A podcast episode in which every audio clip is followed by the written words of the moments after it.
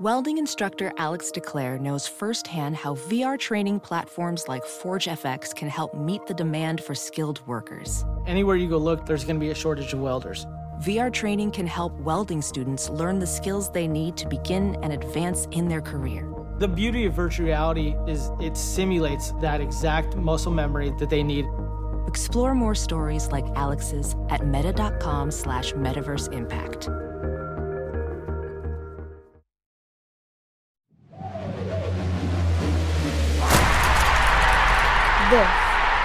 This is a Locker Room production. Is it too late now to say sorry? 'Cause I'm missing more than just your body. Oh, is it too late now to say sorry? Yeah, I know that I let you down. Is it too late to say sorry now? Welcome to the Sarula Football Locker Room Experience, as we've been calling it. We got Jamel Johnson in the house. We got Danny Solomon in the house. We're going to just cover the latest and greatest. We invite everybody to join us, sing their fight song, come talk some shit. Jamel, what kind of shit's on your mind these days?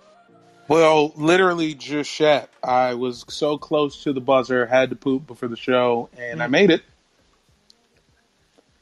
So I'm feeling good. That's a good feeling, yeah.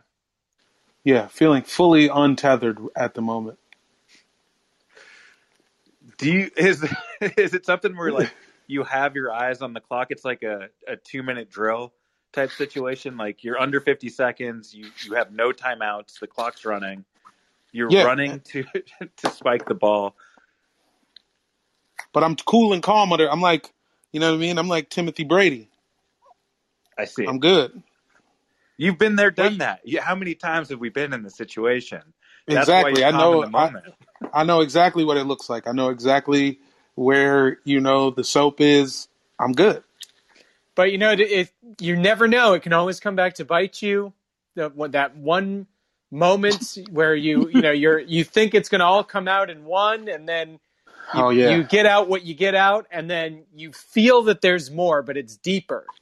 Yeah, and there's nothing that could be done about that, especially when you're on a 4-minute into the game type drill. Yeah, you got to just clip it off. You got to clip off what you can get out, and then just start. I'm glad I brought the doo-doo talk to the room. That's why we love this game. It's the most high stakes game there is. One false step, season's over. Hell yeah. Yeah. I think a lot of analogies to football can be made with Jamel's bowel movement. It sounds like Jamel is either using his grinder right now or just has an empty roll of toilet paper that he's just shuffling back and forth. It's a grinder, I swear. Okay. I'm not, yeah. I thought about it. I was like, if I have to, I will start this show on the toilet.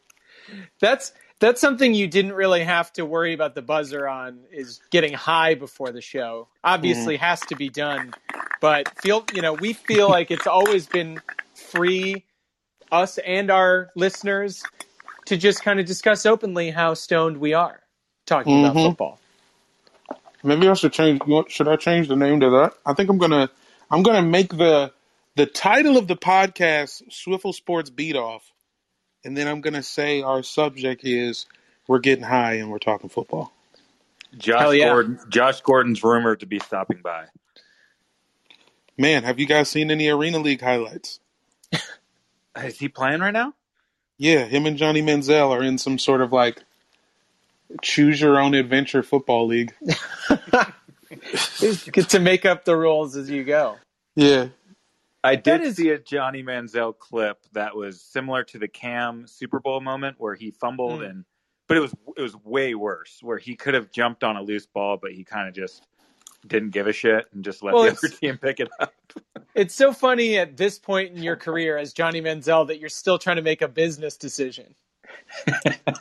You know what? Tear your fucking ACL. Who gives a shit? At least you're back in the news for a day. Speaking of the news, I don't know what stories you want to hit, but I know one directly impacts both of you, and that's Alex Smith retiring. I know Jamel was ecstatic because he doesn't want to watch Alex Smith die on the field. Were you hoping for one last ride, Danny? I love watching Alex Smith play football. It's so sweet and heartwarming, and you just know he's going to be played by, I guess, Dennis Quaid's kid at some point. Just his harrowing story. I mean, he's, you know, he's just got like, he's got that heart, the Rudy thing going on. You root for him. You love him. He's never going to get you past the divisional round, but God love the man.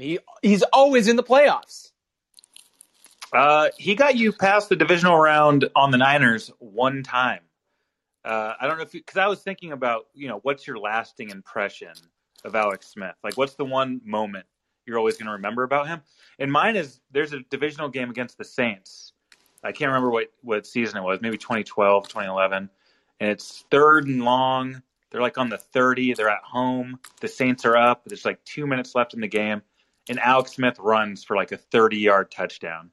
Mm-hmm. And I remember that moment. I was like, holy shit, he did it. Alex Smith, like, won a huge game. Dude, he's a winner, man. And he worth it. That's what I say when I think of Alex Smith. Worth the pick, worth the trouble.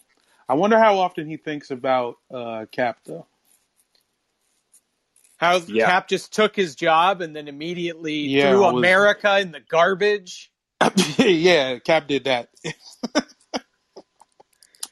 I mean, sure, I think Alex probably felt like his whole career was just younger guys coming up and just being better than him without even trying. And he tries so damn hard. But, I mean, he was a number one overall pick. Like, he had his moment. You know, he made his money.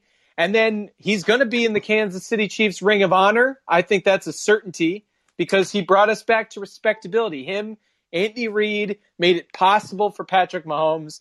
And that's, I mean, that's the gift that a city waits a lifetime for. So Alex being part of it, get yourself up there, man. You earned something. I mean, dude, he deserves Ring of Honors at our stadium for even winning a game. For even winning a game for us. Why are you so against the true notion that your defense is good and that you guys are playing a lot of games against a lot of tough teams really close, and you just need a quarterback?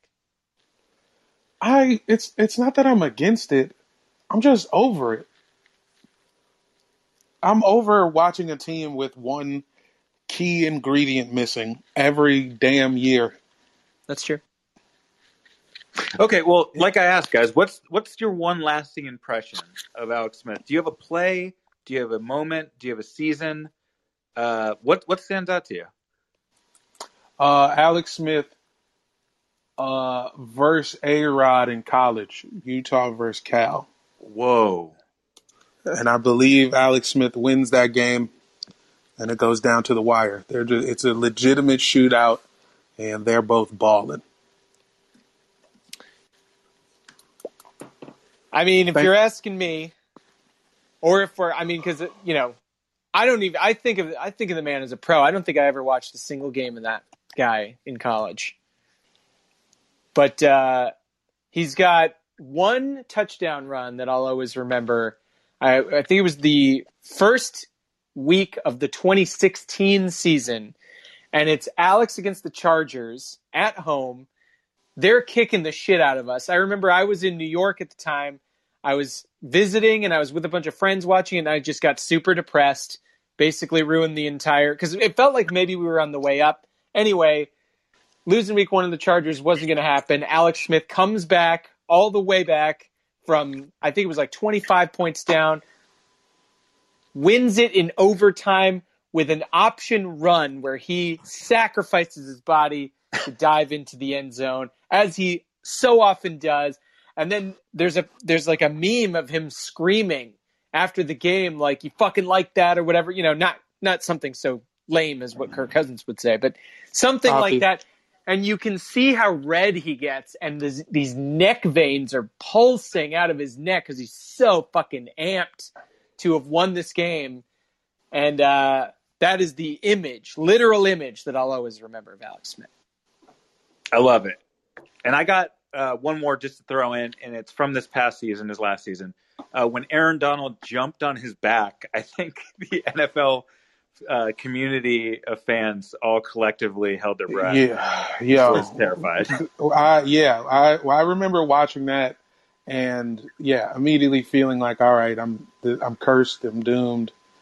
I thought I was going to watch him die. That's when I thought that was a real possibility. And then Aaron Donald, as we've now found out, also capable of real life violence. Acquitted. Yeah, only as a provoked man. And we were talking about this. We had a conversation about this on Gmail earlier, but basically, like, I think it should be okay to beat another dude's ass. Some of the stuff that these guys, like some of the horrible human beings that make their way into the league and do a couple of fucked up things. I mean, you know, your Richie Incognitos, your Deshaun Watsons, obviously. You know, these just fucked up, like, crazy guys. They're doing crazy shit. Meanwhile, there's some guys kicking ass in the league, model citizens. An asshole comes up and starts bothering them for some, because these guys get bothered all the damn time. He doesn't want to deal with it. Guy gets a little mouthy and you sock him in the face. I don't even think you should get suspended. I agree, actually. Aaron Donald's like a pretty well-documented, like, good person and nice dude. So, and then we see the video, and he's clearly provoked. So it's like this is a nothing story. I wanted to just bring it in because it happened this week, and we were talking about him jumping on Alex Smith's back. But yeah, I'm with you all the way on there, Danny. Punch whoever you want, smoke as much weed as you want, invest in as much Dogecoin as you want. I mean, all the weird shit. That for some of the shit that these guys get up to, like, they should be able to do this basically cool for white people type shit. If you hit a straight man, yeah, that immediately vaults you up in the all NFL standings. Yeah. You know, well, you were saying there, Danny, of do whatever you want and just kind of be a piece of shit. I knew it was over for Todd Gurley. I saw him at Runyon Canyon once wearing an Herbalife hat, which is you know, a documented pyramid scheme. This is right before he got traded to the Falcons, and I was like, I don't like where this is going for you, bro. But I always thought it was a weed thing. I know it's a pyramid scheme now. I know it's a pyramid scheme now, but when I first saw it, I was like, oh, this is hard. It's like it's weed. I like herbs for life. I could be confusing it with another one, but it is. It's the pyramid. Sure up here. No, it is. You're right. Okay. They made a documentary about it. Hey, Randy, can you hear us? Yo, yeah. Can you hear me? Yes.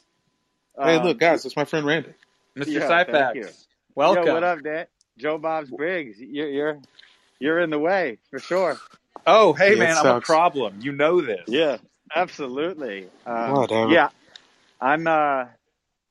I'm actually walking around in Manhattan right now. If I'm too loud or distracting, just let me know and I'll slide off. But if somebody's like cursing somebody out, I'll ask you to hold the mic out to them. Okay.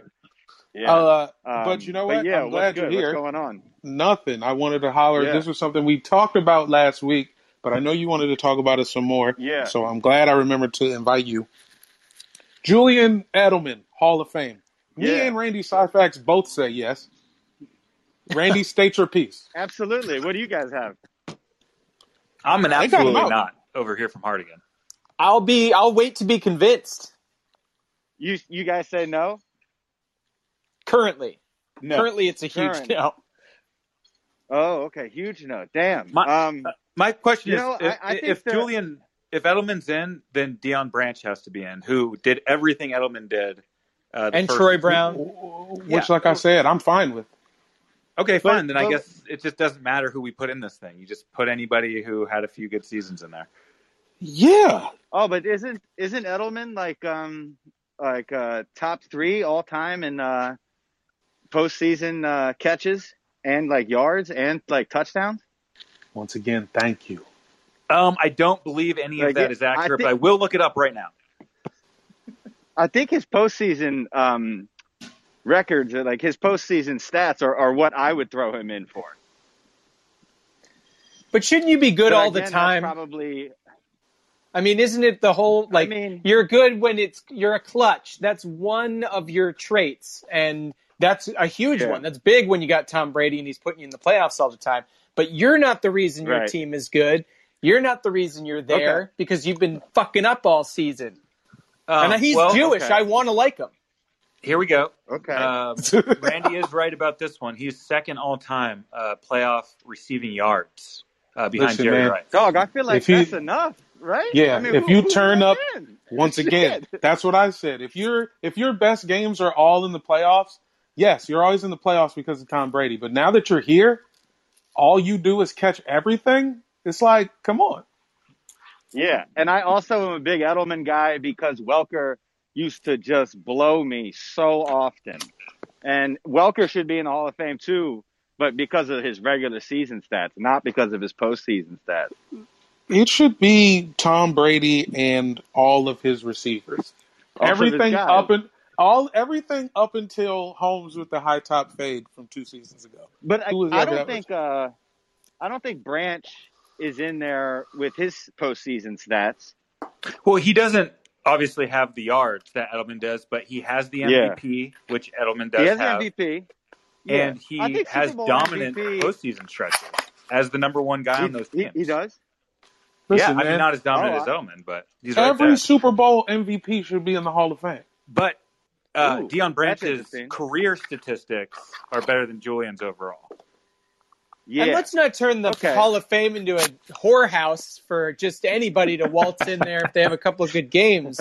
Well, this is supposed to be the greatest. These people are supposed to be the greatest of all time. But if you had the greatest day in the greatest game, that's remarkable. Every Super Bowl is an event. There's only been 50 of them shits. There's been 10,000 football games. But think about how many great players or even just good players who aren't in the Hall of Fame aren't in there because they don't get to be in the postseason and have kick-ass postseason stats. You don't know how good some of these guys could have been. You don't know what kind of stats they could have put up. And then they could have pushed Welker down. Yeah, Henry Ellard. Better than every white guy you've named. Yeah. He will never sniff a Hall of Fame. Ellard was a beast. Well, I think this all comes back to the main thing that I think we should talk to Randy about, because this show has existed for a little bit 2 years plus, and we have only ever shit on Tom Brady over and over again. I know Randy Syphax appreciates greatness. So, and I know that I think part of the trickle-down effect of that is, hyping up some of these receivers. But, dude, okay, talk to us about Tom Brady and why we're wrong about this guy. You just don't give it to him, huh? I mean, I give it to him. He has the greatest career of any football player who's ever played. I'll give him that. We don't have to like him. I guess you're a Philly guy, so you don't like him for that reason, right? Well, I don't like anybody for all the reasons. Can you guys hear me? Yes. Oh, yeah. Okay. I mean, you want me to – well, I'm not – what did you ask me to do? I'm sorry. Are you asking me to sell you Tom Brady? No, I want you to sell me on the intangibles of Tom Brady, because we all know the accolades, we know the stats, we know the resume. Yeah. I want you to tell us why we should like the guy.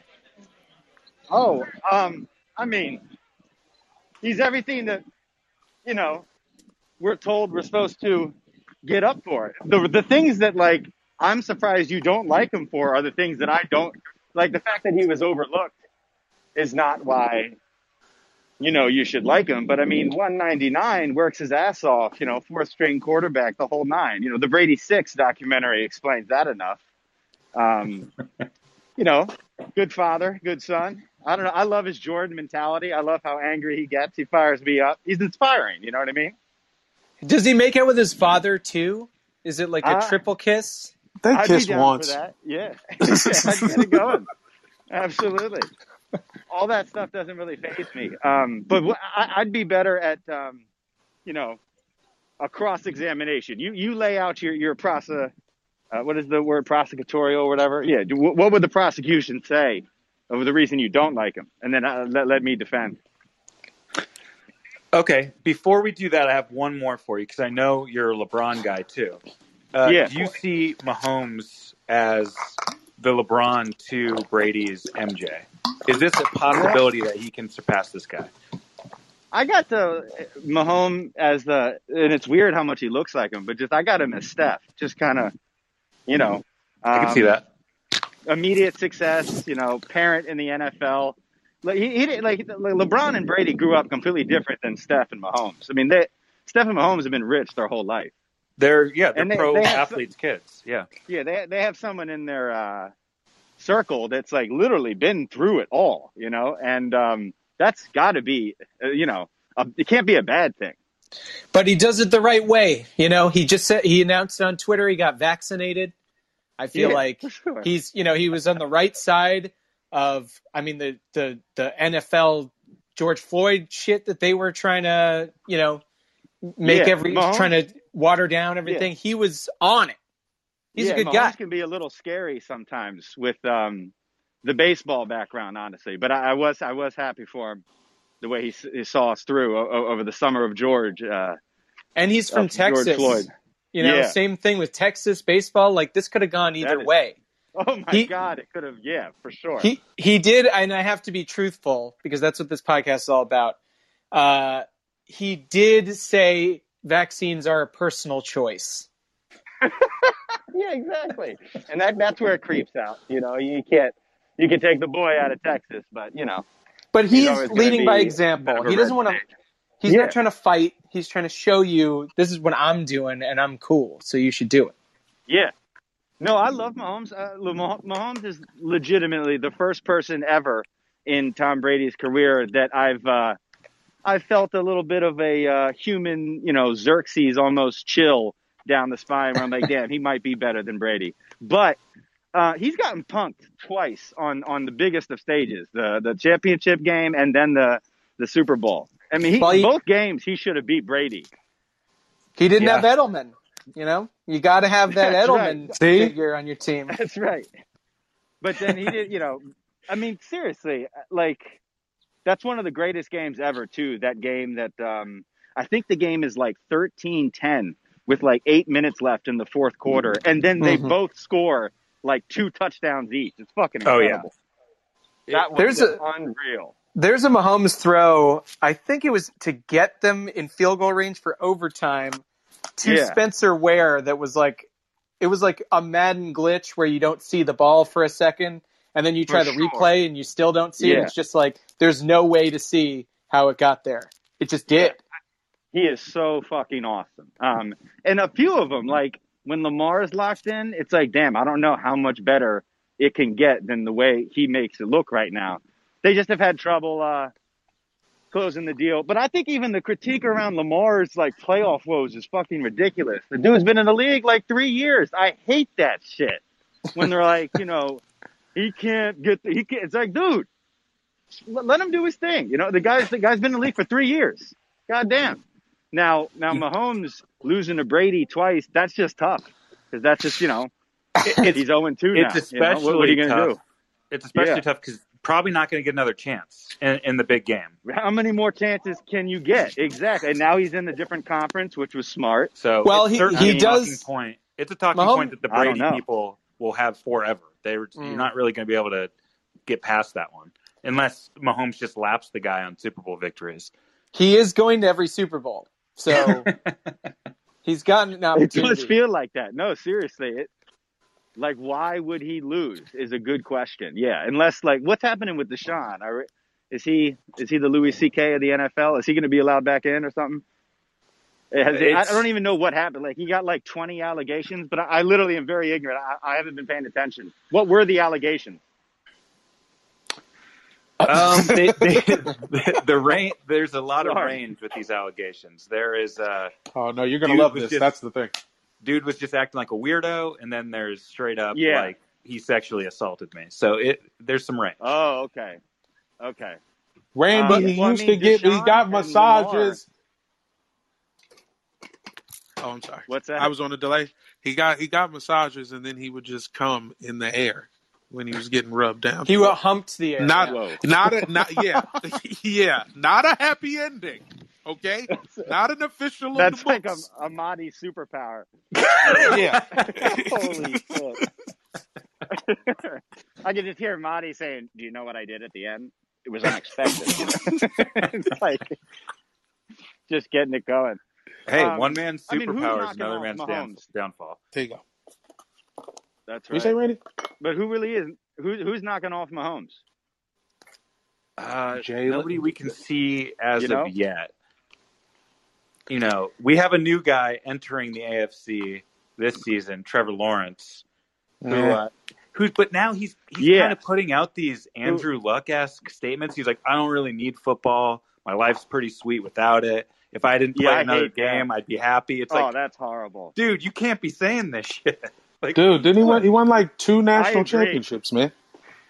He's a fucking he's a Gen Z kid. I mean, like, isn't that what he is? Gen Z. They're going to start not giving as much of a fuck about the things that we give a shit about. They just he's a kid. He can say whatever. He can say he's fucking bi and it might actually work. Like I think that's tight. The old NFL's over. You cannot give a fuck about the NFL and still run an amazing offense.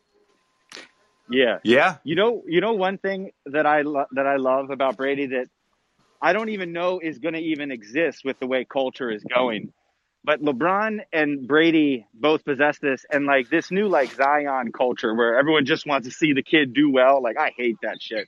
Like, no one's going to be getting in Mahomes' face the way Suggs used to try and like send a point home. You know what I mean? Like, Brady used to have the Ravens and Steelers coming for him. And I don't really see anyone really trying to kick Mahomes' ass. That does remind me, though, you did ask earlier what was our case against Tom Brady, and I just remembered. Yeah. It's that he's a Nazi. He loves Donald Trump, and he's a Nazi. He's a white supremacist, and that's tough. That's tough. I mean, Mahomes is, you know, he's throwing touchdowns, and he's not a Nazi. It just seems like a better, you know, I don't know. Yeah, but I remember vividly that there was a lot of hate for Brady before 2016. I was going to say that. I mean, in 2012, people were saying dude was over the hill. In 2013, he didn't get ranked in the top 10. So you might as well vote for Trump. On. He had one season where he broke his leg, and people didn't like him for a couple of years, and then he went. The way that all unlikable people go. He went alt-right. Didn't y'all break his leg? Wasn't it y'all? It was Kansas City. Yeah, it was. Dirty it was Bernard Pollard. Too. Yeah. Yeah. I hate dirty plays, probably more than Nazis. Go ahead. My main beef with them was just that they beat the Rams. I love that. I had just saw The Greatest Show on Turf. And they were looking at back-to-back, and this was a dynasty I was into. Torrey Holt was pretty funny. Dog, but I was so triggered by the born-again shit with Kurt. I was done with it. Yeah, no, Kurt. Oh, and my God, his wife is not hot. Yeah. His wife looks like his mom, and that's an issue. I mean, you know, she went through some stuff. Mom. That's right. No, I mean, start the bus for sure. Listen, I love that Rams team too. Like Faulk, I think Marshall Faulk is really one of the best football players. Like in terms of revolutionize the position. I know I'm not really inventing the wheel there, but like I fall in that lane where Faulk kind of like paved the way for how like it could be done. You know what I mean? Absolutely. And then I do think that like the Patriots with that like Welker. And then Edelman filled the role eventually. But, like, man, they really changed the game, too, with those. Like, I know the West Coast offense was always there, but there was just something different with the way that 2007 team, was running their shit with Welker and Moss. Yeah. It just, man. But, no, keep going. So, aside, before the Nazi thing, what was your beef with Brady? I mean, I think it's just that he's not fun. Eat your greens, and you know, sorry, I don't like sugar. No. Yeah, I know. It's like Tom Cruise. Do you like Tom Cruise? You know, love Cruise. Not really. He's a good actor. He does his job. Yeah.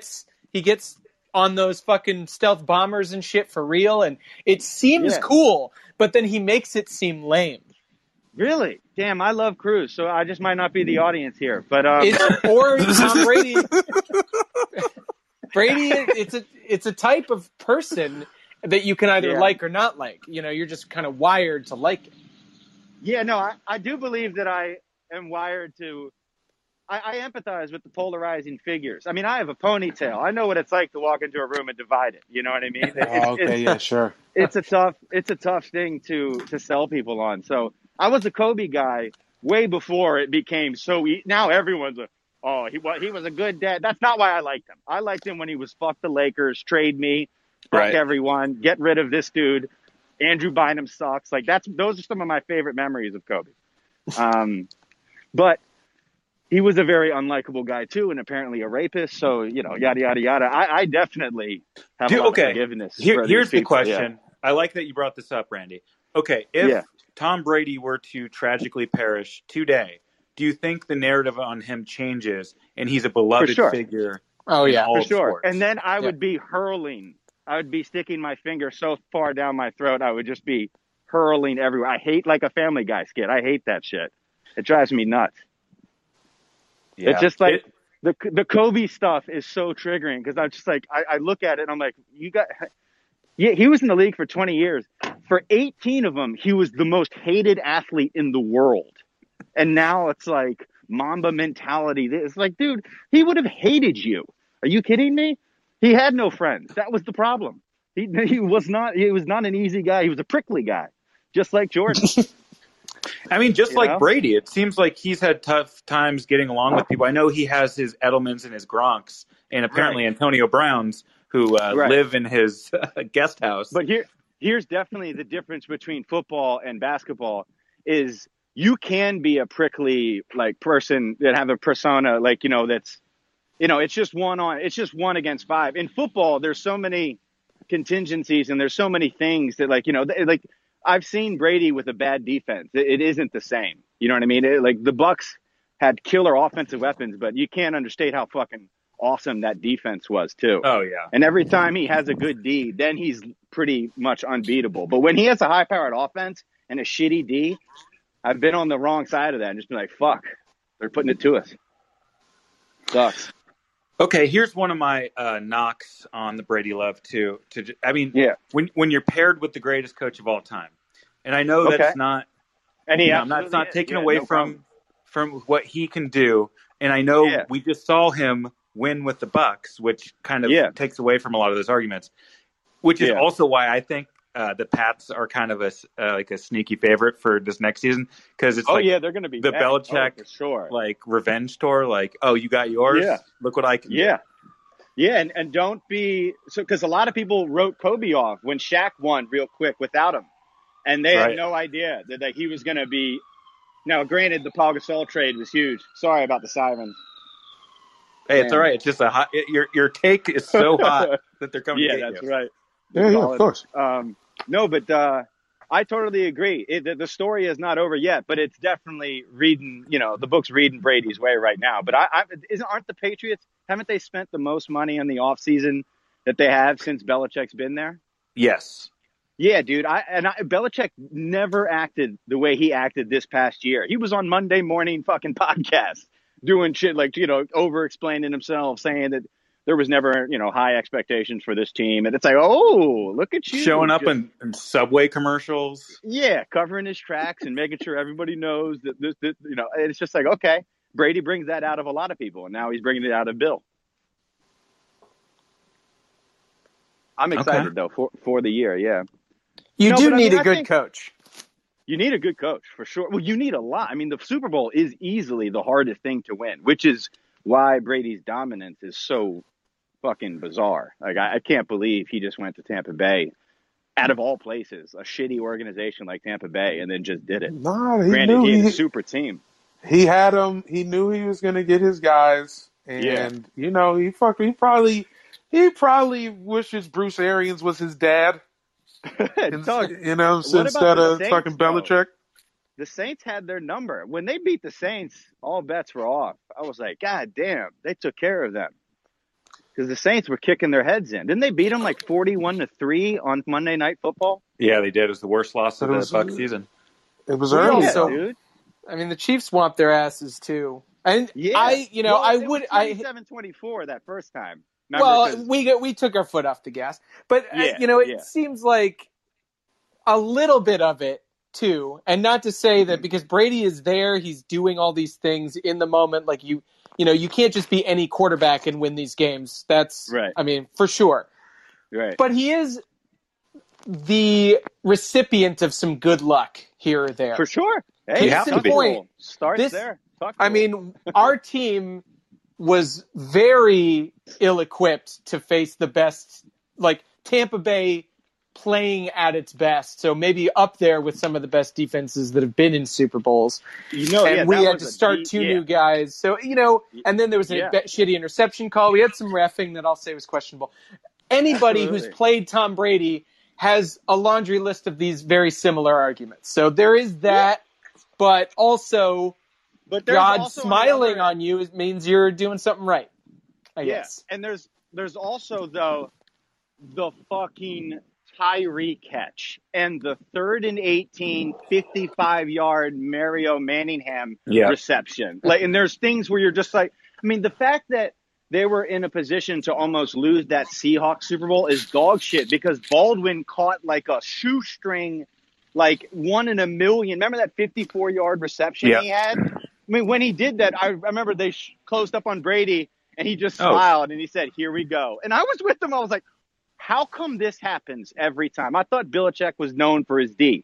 What's going on? So, I mean, there is always that the outliers, not to sound like Gladwell over here, but, like, that does kind of swing both ways. And then Tyree went on to campaign against gay people, remember? With the double wins or not. Unbelievable. No. God damn. And that is... Oh, wait. No, go ahead. It seems like you were about to dunk that, Danny. I was just going to say that, and, it's totally cool to be that kind of guy, but you can't fucking punch an asshole in the face if you're Aaron Donald. Just, our rules are crazy. What did you say? I'm sorry. There was a school bus right next. What did you say? You can't punch who? We had this argument about how you can't punch anybody in the NFL, but you can do a lot of other fucked up shit. It seems like you should be able to punch at least a man. Oh, for sure. An adult man you can punch. Bring back punching men. The standard in that league is the worst. They're the worst league for the double standard, for sure. So here's my I think last Brady question for you, Randy. Please, And I think part of the thing that most of the nationally Brady's very unpopular, and I think part of the reason is this rich get richer kind of narrative where don't you have enough? Haven't you done it enough times? Oh, for sure. My question to you is we saw that in the 90s with Michael Jordan, and around that 5th and 6th title, I think nationally everyone wanted that to happen. They were rooting for the guy, and it's just like we want him to pile up these titles. Why do you think that with Tom Brady it's the exact opposite, where people are like, get the fuck out of the time. It's time for new people to win now. Right, but I definitely think that's a little bit because of the underexposure of the culture in the 90s. I mean, like, legitimately, we just didn't have access to the Bulls, so they had more of a Beatles vibe. And then that's now fair. We've seen the guy kiss his son on the lips. I mean, we know so much that, we know so many things. We didn't even know if Jordan hugged his kids, we didn't know if he even lived with his family. I assumed he lived at the Plaza, wherever, city he was in. It's well, like, based on, I thought it was his family in Space Jam. So. Right. Dude, that, exactly though. Like he, the great lie is Michael Jordan's brand, but listen, I'm not here to pick apart Michael Jordan's brand either. I mean, I understand his want and need for privacy. That's how Tiger Woods is. And Woods struggles for that right now. Can I just say that is all-time weird that Michael Jordan didn't use his real family in Space Jam. Just bring your family out for a day. Yeah. They can't do one line of exposition. Dog. They got these kids acting with CGI cartoons and it's real dogs. Like, you need some vets, man. I think it had something to do with what Brandy's saying with privacy. His dad had just been murdered. It's like, what? I'm just going to put my family on blast. I can't do that.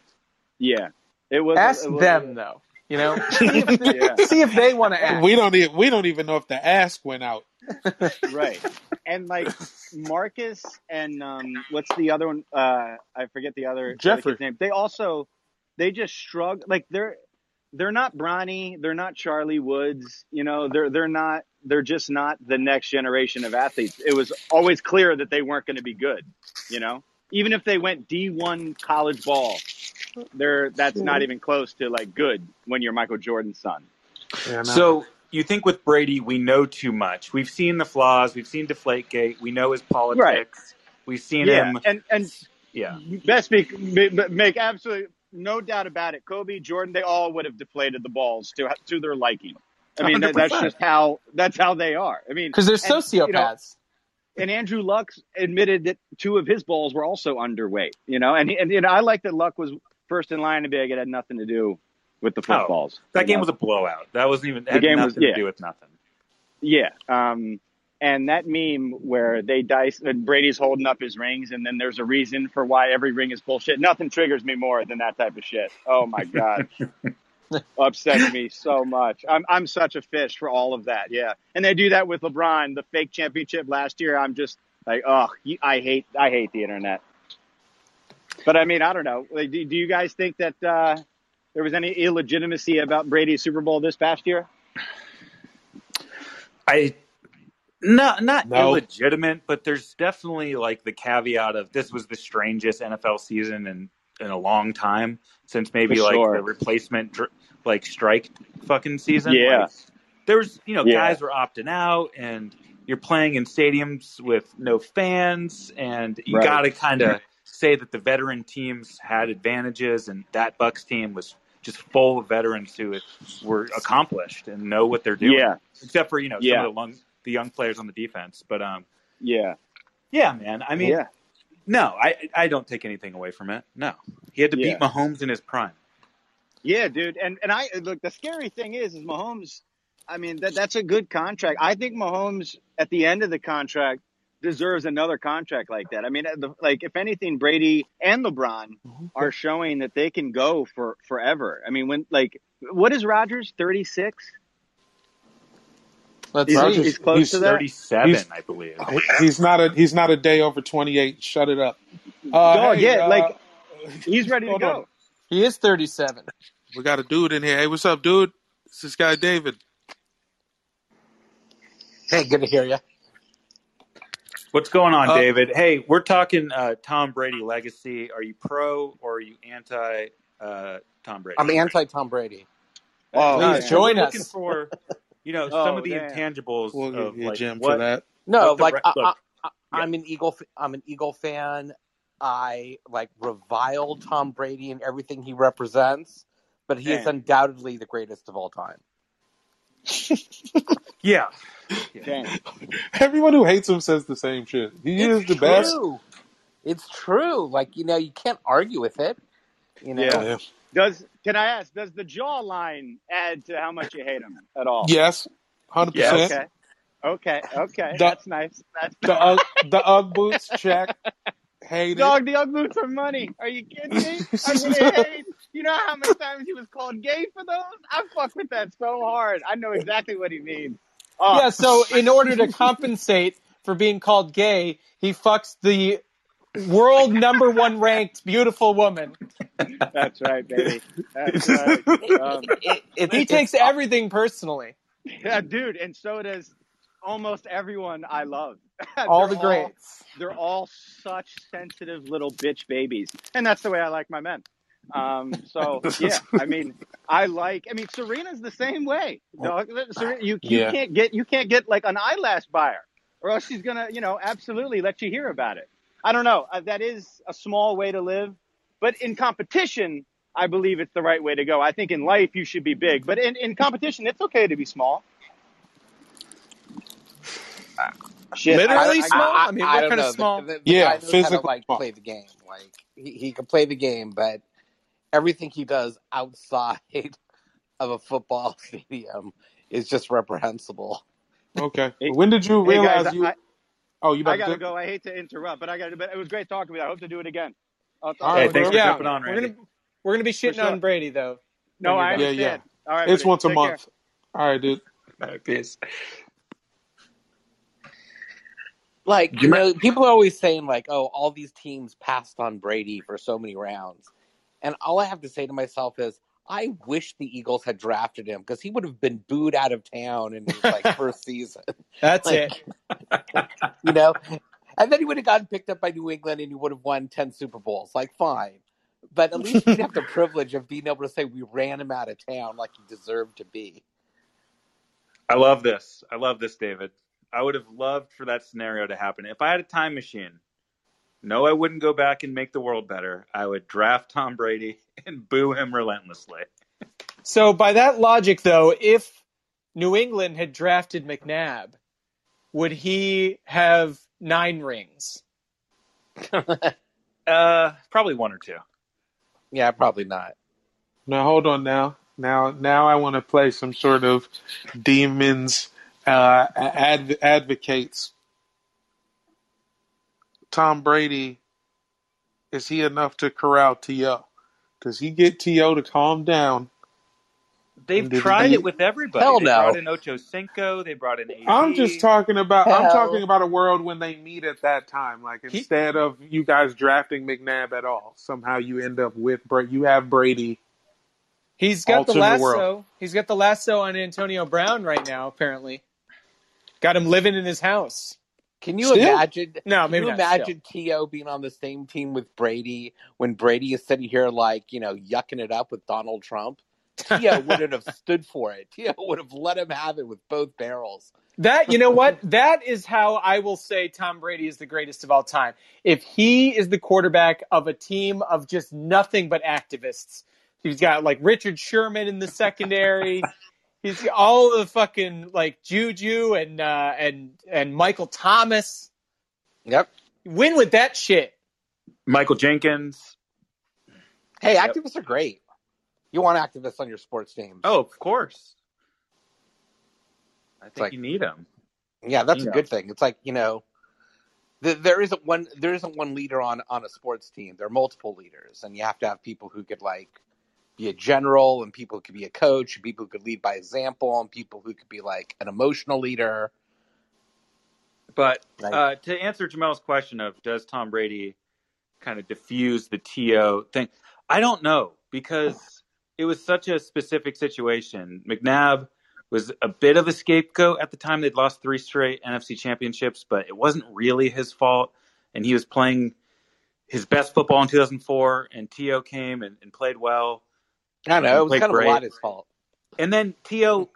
immediately holds out and asks for more money after 1 season because, he played on a broken ankle or whatever, which, I understand where he's coming from, but he made a fucking huge spectacle. He totally took the shine off the team and splintered the locker room. There's the McNabb guys, there's the T.O. guys, and it was his fault that he ruined the team. I mean, McNabb was there before him, and I don't know if T.O. has that sort of sway with a Tom Brady, because when is he getting dropped into a Tom Brady team? Pre-Super Bowls or post-3 Super Bowls?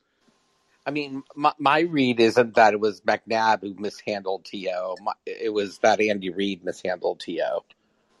They had McNabb had a strained relationship, I would say. No, but I get that, though, because, all right, these 2 guys are splitting up the locker room, and you're the head coach, and you can't stop it. That's kind of on the coach to figure out how to get the both factions back on. Yeah, Andy Reid. Well, Andy was dealing with a lot of that to time, communicate dog. With T.O. Yeah, he all his kids were T.O. to be behaving like an employee rather than a superstar who has an opinion about how the game's played. And Andy Reid wasn't having it, and he wasn't doing it. And all of a sudden, you have McNabb, who's in tight with Andy Reid, trying to play middleman, which put a strained relationship on what was going on with T.O. But ultimately, in my opinion, that isn't McNabb's fault. That was the coach's fault. Yeah, wow. It sucks that Andy Reid had to do all of his growing pains through the Eagles. We had to just suffer through every lesson he had to learn, and now he is just an immaculate coach. Yeah. Well, and that's what worries me about his son this time around getting, being in real trouble hitting a 5-year-old girl, is that Andy's going to go back to those days where he stops being as effective of a coach. That's what I worry about in this whole thing. Yeah, don't worry about that. Like, what's going to happen is Andy Reid is like a big student of, you know, the first time you have adversity, it's going to shake you, and then you have to like learn from it and grow. Honestly, unfortunately, by this point, he's not surprised by the bad behavior of his son. You know, and it breaks his heart, true, but it's not going to throw him off of his game and disrupt his life the way that it did the first time. So you're saying he's so compartmentalized that he has completely shut down the part of him that cares about this paralyzed 5-year-old girl. No, and his son to boot, who's going to be in jail for 10+ years. No, it's got. I would say it's kind of the opposite. He has like 150% empathy for the girl. I wouldn't be surprised if Andy Reid is setting up like, you know, scholarship funds and medical funds and everything else for this little girl, and basically like, you know, putting his son on an ice floe and pushing him out to sea. That would be nice, and he would do it quietly, I think. That's the kind of guy he is. He wouldn't make a big deal out of it. Yeah, like, I don't think he'd do it in order for, like, PR or anything. You know, it's like, Andy Reid's a good guy. Like, he's a good guy, and like, his family, like, they're good people. And, you know, part of the problem with his son is, you know, he kind of, like, grew up with all of this, like, privilege and like it all went to his head and, you know, and went up his nose and did all sorts of like silly things. Hey, that's what growing up in Philadelphia will do to you guys. Take this as a lesson. Oh no, totally disagree. I'm proud to be raising my kid. I'm kidding. Like, that is funny though, to me that in Philly, his son was doing coke, and in KC kind of downgraded to just getting super drunk, which feels like sort of the regional discrepancy anyway. Like, nobody was doing tons of coke in KC, but everybody was drunk driving. Yeah, just like, get one thing straight. Andy Reid never lived in Philly. Where did he live when he was living there? He was in like New Jersey and like the suburbs. He should have stayed in Philly, man. They would have kept him safe, man. Yes. If he like, I don't understand when like, you know, Philadelphia signs players, why there isn't more of a push to get them to live in Center City. I mean, Connor Barwin was trying to do that. Yeah, Connor Barwin lived in Center City West. Ben Simmons lives in Center City. And Embiid, all of like the pillars of the community live in Center City because it's a great place. Like, you just walk outside and you feel the energy and you feel connected to it. And everyone's here, you're right. And you make eye contact with a stranger and you just know he'll kill for you. Well, yeah, well, no one makes eye contact with Embiid unless they're standing on, like, a car. Yeah, sure, that's fair. And meanwhile, fucking Brady takes a golden jet from Dubai, where he lives at the top of the Burj Khalifa. Such an asshole. Like, nowhere near the community. Bro, hold on, wait. Hardigan, did you look at that shit I sent you on Instagram the other day? Some company is making hoodies that say Dubai football. Yeah, I wasn't sure if that was the soccer thing or what you were talking about. No, but it has a football on it. Yeah, you know. And I don't know what that words meant. Dubai football, and it's like an athletic department. It's a little known fact that, like, you know, a Dubai consortium owns part of the Buccaneers. I mean, that's probably true though. It's probably definitely true. Okay, so I have one last thing I want to hit before we get out of here. Did you see Marshawn Lynch sit down with Dr. Fauci and have a vaccine discussion? It was a half-hour, one-on-one talk. For real? No, but send it to me. Send me that link. Dr. Fauci gets a nice greeting from Marshawn. Marshawn's completely comfortable just lounging back on a couch. You know, Fauci has a stick up his ass and is trying to be very professional. Sure. And honestly, it's great. I mean, Lynch is completely candid and just lets him know, kind of, he speaks as kind of like the, you know, just, he's speaking on behalf of, you know, minorities in the country and just saying, hey, here's why some people might not be down with this. And Fauci does his best to try and, like, you know, make him feel comfortable. And, you know, Marshawn's not saying one way or another, like, something's good or bad, but he's just kind of prodding him and asking him what the fuck this is. And I don't know. I thought it was pretty good. Yeah, it's like tell me what's in this shit, cuz. Marshawn's right about the history, but it's like I'm not right about the present. Like, oh, I'm not even. Like, please take the vaccine. You're not even exaggerating, Jamal. Yeah. That's pretty much how it goes. It's exactly what you just said. Tell me what's inside this shit, homie. Cause he's like, "Can I talk like I normally talk?" And then he's like, "Sure, by all means, please." And then Marshawn's just like, "You understand why we don't fuck with this, right? Like, you get it." And then that's kind of how it goes. Do you think? Do you think Fauci won or lost? Like, did we lose people? Did we gain anyone?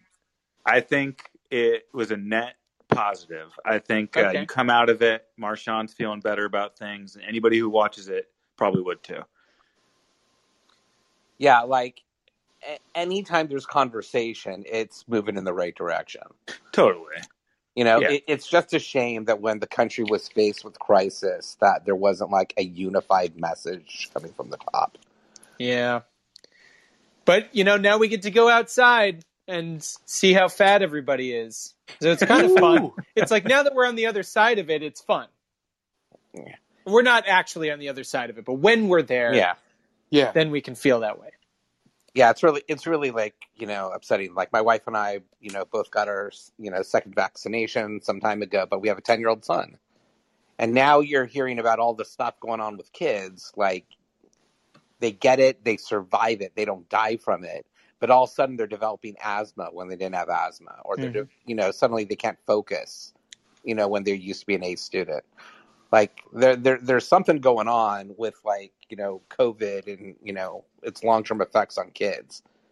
That shit, and just people in general. I think, you know, you watch the NBA and you see some of these guys who have gotten it, and there's dudes like, you know, Jason Tatum, for example, who I'm not a fan of, but every time I watch some Celtics, they're like, you know, the guy is still catching his breath and he's months removed. And there is still a lingering effect from him having this virus. So we're going to learn a lot in the next couple of years. Yeah, he's regularly using an inhaler. Like, I mean, that's a problem when you're playing at the level that he plays at. No doubt. And this coming from a Sixers fan. Like, I was watching that Sixers game when the Sixers were playing the Celtics, and it's like, okay, great, we won, but I want to win against, like, the A-level, like, Celtics team, not, like, the C-minus Celtics team. I just like that both of you guys are like, so, yeah, you know, Jason Tatum might die, and I'm a Sixers fan, so it takes a lot for me to admit that this man could be dying. Hey, I'm not telling him to go out there and play every night. Yeah. That's not my call, man. Yeah, that's just his self-interest. Yeah. Also, okay, well, I guess let's wrap up this locker room experience. Jamel, you got any final thoughts for the week? You got to love the one you're with. Mm-hmm. Solomon? I'll just say no to Julian Edelman. I decided. No Julian Edelman Hall of Fame. Done. There it is. David Rose, Julian Edelman Hall of Fame, yes or no? No, that's just truth. No, he doesn't belong in Hall of Fame. And 3 votes for no. I'm sorry, Jamel and Randy. Thanks for joining us, guys. We'll be back every Monday at 5 p.m. Sorry, Julian. And sorry for doing the show. Sorry. Well, thanks for listening. Yeah, I just vote whichever way Daniel votes. Booyah. How about it? All right, y'all. Peace.